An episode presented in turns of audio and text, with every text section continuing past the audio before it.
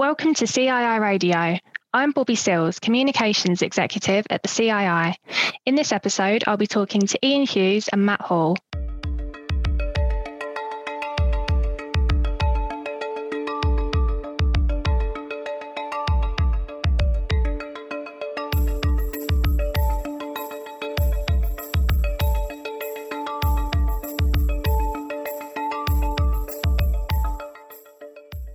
In this episode of the podcast, we're discussing what insurance professionals need to know about the FCA pricing practice rules.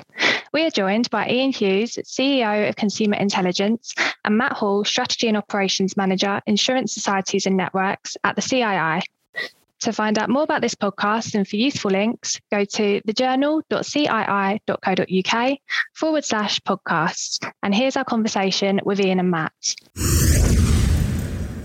Hello, Ian, and hello, Matt, and thank you very much for joining us on CII Radio today. Hi, Bobby. Hi, Bobby. Very appreciative of you both being here. So, the UK Financial Conduct Authority has recently published its policy statement confirming new rules to tackle price walking, which is also known as the loyalty penalty.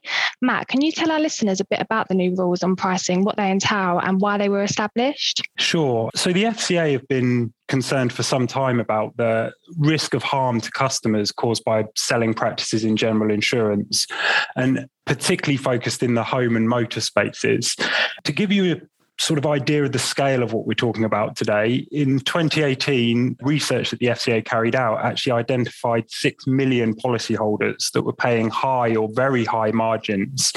So that's over 10% of the UK's adult population potentially paying over the odds for their insurance if those customers paid the average for their risk, they could have collectively saved 1.2 billion. Some, although it's probably important here to note not all of those cases, uh, are due to harmful pricing practices. So, especially related to differences in pricing for new and existing customers, and also something called price walking, the practice of gradually increasing renewal prices to customers over a, a period of time at a very basic level, the rules have a straightforward and simple intention. They, they want to prevent that practice and make sure that when an existing customer renews their home or motor insurance policy, they pay no more than a new customer would for the same cover. Firms, of course, can continue to set their prices to win new business, but only if an existing customer can access that same price at the point of their renewal. So, that's what sits at the core of what the FCA has actually described as a radical package of measures. It also asks insurance firms to make it easier to cancel products or stop automatic renewals. And interestingly, it, it asks them to consider and demonstrate how they provide fair value to their customers over a longer period of time. Excellent. And Ian, to bring you into the conversation, can you tell us a bit about how the new pricing rules will impact customers and, and also the broader market? So this is going to be mega across the market. I think you know that clearly there's good technical reasons why the FCA's done what it's done, but sitting at the very heart of this is this issue about trust. I can't think of another market in which the best customers, the most loyal customers who've been with the company for the longest, pay pay more than pretty much everybody else. So that's brought about a situation where uh, consumers have lost trust and in a contract of trust, which is what insurance is, there's a sort of fundamental flaw that sits at the heart of what's going on with an insurance policy.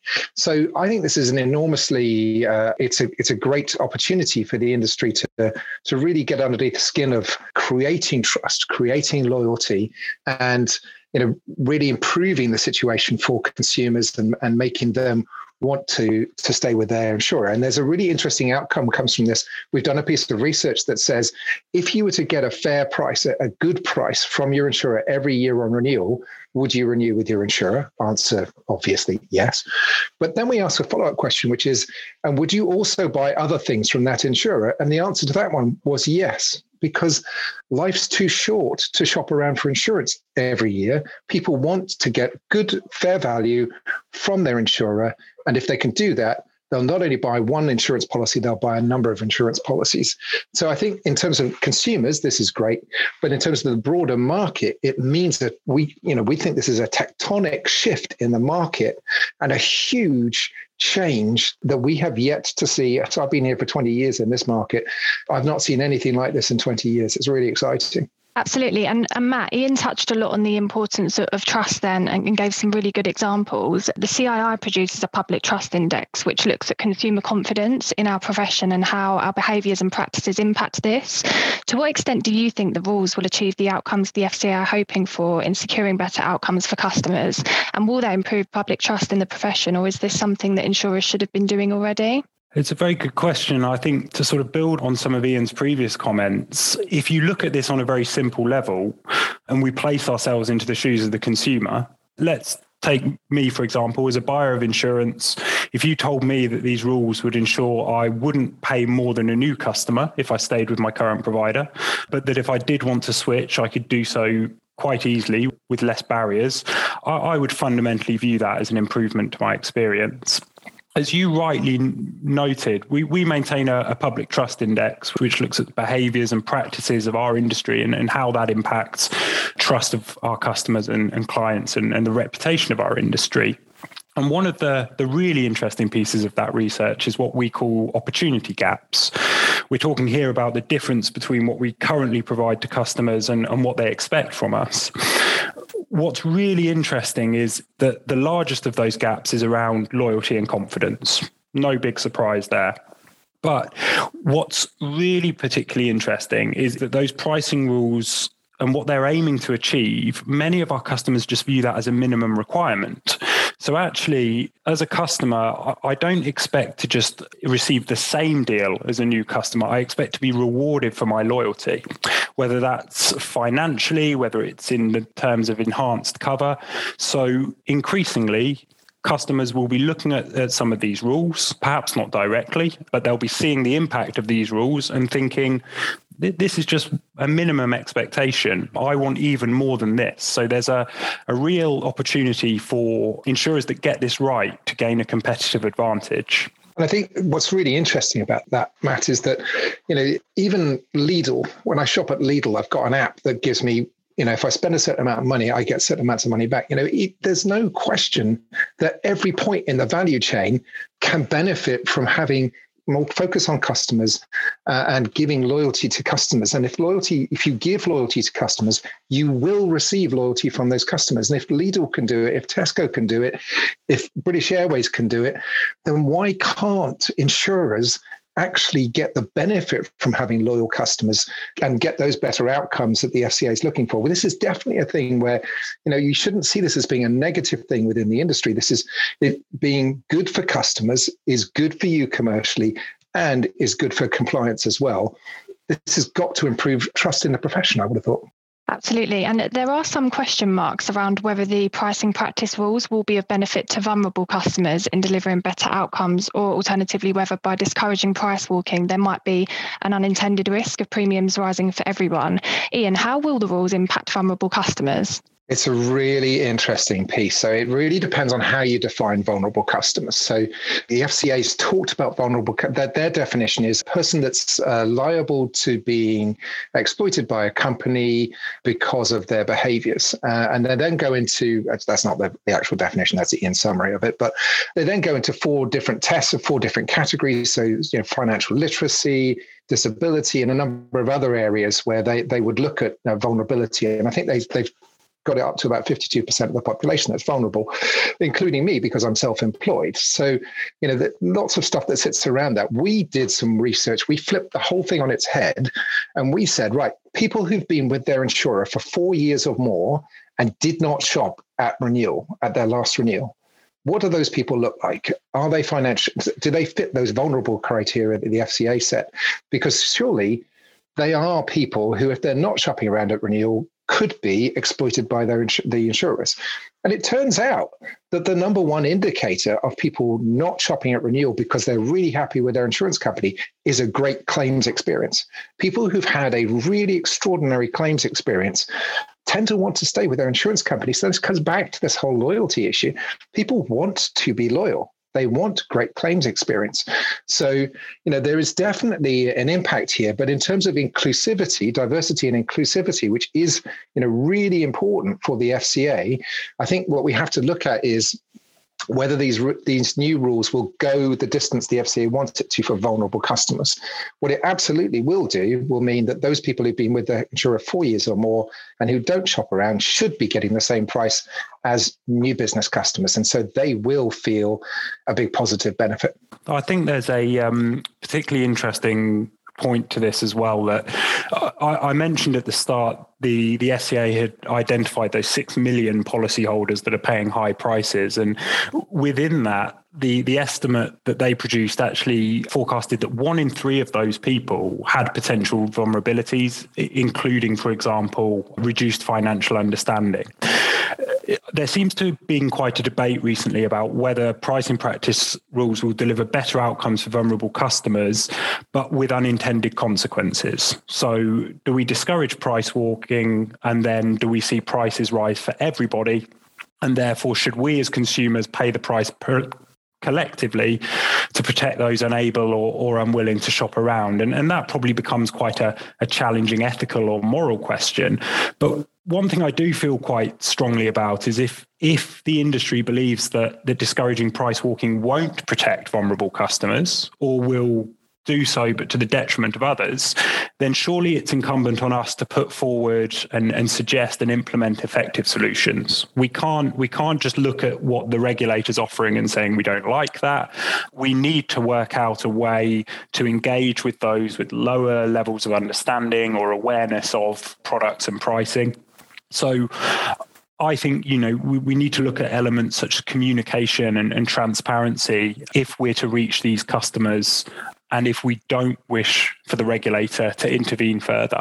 Absolutely. And one of the most prominent drivers underpinning the new rules is that of fair value. So the difference between cost and benefit, but also the extent to which customers are happy with the service that they're receiving. Matt, what can the profession do to address fair value in perhaps the shorter and longer term?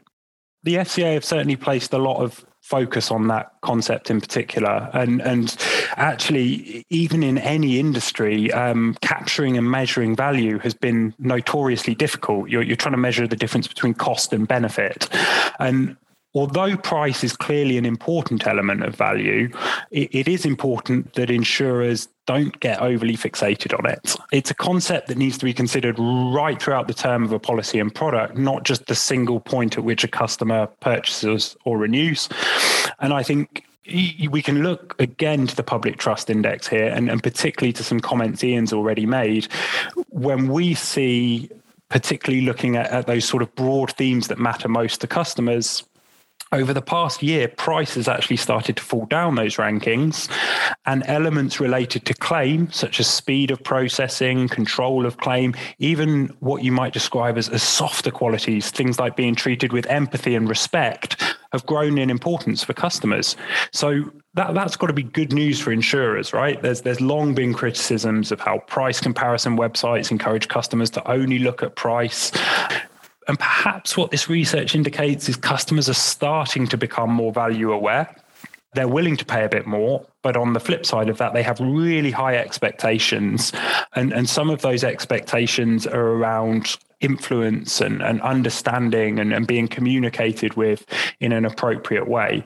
So I, I, think there's a lot of components that add up to, to value. And uh, I'd just add one other other area to this is around flexible products and services could have a really key part to play in this area. I use the example of motor insurance last year. We, we saw a lot of cars parked up because of the coronavirus restrictions. Did an annual motor policy deliver fair value in that situation? And in many cases, the answer would be no. And in some instances, we actually saw insurers trying different approaches to remedy that difference between cost and benefit, whether refunds or discounts. But ultimately, I think what that reflects is if a customer only pays for the cover they need or the cover they use, that could be a huge step forward in achieving what the FCA are currently describing as, as fair value this is a really fascinating point, right? So, I mean, the question is about what the profession needs to do. So, I think firstly, you know, you need to understand that this is a governance issue, right? Fair value is a governance issue, and you know, the the general insurance pricing practice that that new versus renewal business pricing thing that we've been talking to up until now is just a tsunami the fault line that's triggered the tsunami is fair value. And it is a fundamental change in the way that businesses will be governed, the way they will be run, and the way that the FCA will look at the market going forward. This is a separation of the industry from the past and into its future. And so, as a profession, coming to those points that Matt's just talked about. I mean, I just looked at some data this morning just on this very point, and Matt nailed it. You know, so things around the service you give to your customers and the level of engagement you have with your customers. Yes, price is important. I'm not going to say that price isn't important. It's crucial. But actually, you're quite right, Matt. There's measures around increasing value, increasing, you know, the the way that the cover works for the person, whether it be uh, usage-based insurance or whether it be an annual policy, those things are critical. And I think as a profession, as a chartered institute. And as members of the chartered institute it's a really important time to think about what does governance look like? How are we best serving our customers? Not how are we best serving our shareholders alone uh, and the, that bottom line alone because the long-term future of fair value so the, the phrase is long-term fair value. It's not short-term fair value it's long-term fair value. So having the governance right is utterly essential in this change that's coming to the market Absolutely, and, and both of you there gave some really excellent examples. Um, you know about some of the key things insurers need to be aware of in terms of selling insurance products in regards to communication and the service that we provide to customers. Do you have anything else to add to that? I think there's some really interesting things around communication. I think insurers have tended to, especially in the sort of the mass market lines, they've tended to want to take a person onto policy and then maybe see them again at renewal when they send them their renewal notice. And in the interim, try and not communicate as much as possible. The data shows that the more engaged the customer feels an insurer is with them, so that it's not about customer being engaged to the insurer, but the insurer being engaged to the customer. The more engaged the customer feels, the more likely they are to renew and the more likely they are to see fair value. So this is you know, a really interesting time to think about service as well as pricing. Excellent. And finally, the CII's insurance societies have produced lots of really useful content for members this year. Matt, can you tell our listeners about some of this work and, and perhaps where they can go for more information? Yeah, of course. So, our policy and, and public affairs department have been really active in engaging with the regulator and, and some other key industry stakeholders to ensure the views of, of our membership are, are represented in some of these discussions. For members themselves, we've produced a number of overviews and, and summaries to help translate some of that sometimes quite complex regulatory guidance into plainer English. And particularly, I think, again, I, I, I mention it several times during every time I I speak, but the Public Trust Index should be a key resource for decision makers in this space. What our customers want and expect from us should be a key driver in our business decisions. And I would urge anyone listening to take a look at those opportunity gaps. They're just simple representations of the difference between what our customers expect and what we currently deliver. And if we can close those gaps in a responsible and sustainable manner, it will be good for customers and, and it will be good for our businesses. I think it's worth considering as well some of those broader behavior and, and knowledge pieces we spoke about throughout this as well if we're to get to grips with some of these rules in a meaningful way, uh, elements like communication and transparency will be essential. And we've produced a lot of learning resources recently in that area as well. And, and they're, you know, they're, they're going to be essential skills in navigating the implementation of these rules. You can find a lot of that in uh, Learning Content Hub of uh, both the CII and its insurance societies, or simply by visiting the CII website and just searching for pricing it would be remiss of me at, at, this point as well not to point out some of the excellent work Ian and his organization do. So I would certainly uh, encourage you to look at some of the research that consumer intelligence is carrying out, because this is really sort of frontline stuff in terms of understanding what customers see when they look at the insurance profession, what they see when they look at our products and services, and what they want from us as a profession. Excellent. Thank you, Ian and Matt, for speaking with us today. You shared lots of really in depth information on the pricing practice rules and the key things members should have on their radar. So, all that's left to say is thank you very much, both of you, for your time and for joining us today. You're welcome. Thank you, Bobby. And thank you for listening to this episode of CII Radio. To find out more, visit thejournal.cii.co.uk forward slash podcast, or you can follow us on Twitter at CII Group. Until next time, stay safe and thank you for listening to CII Radio.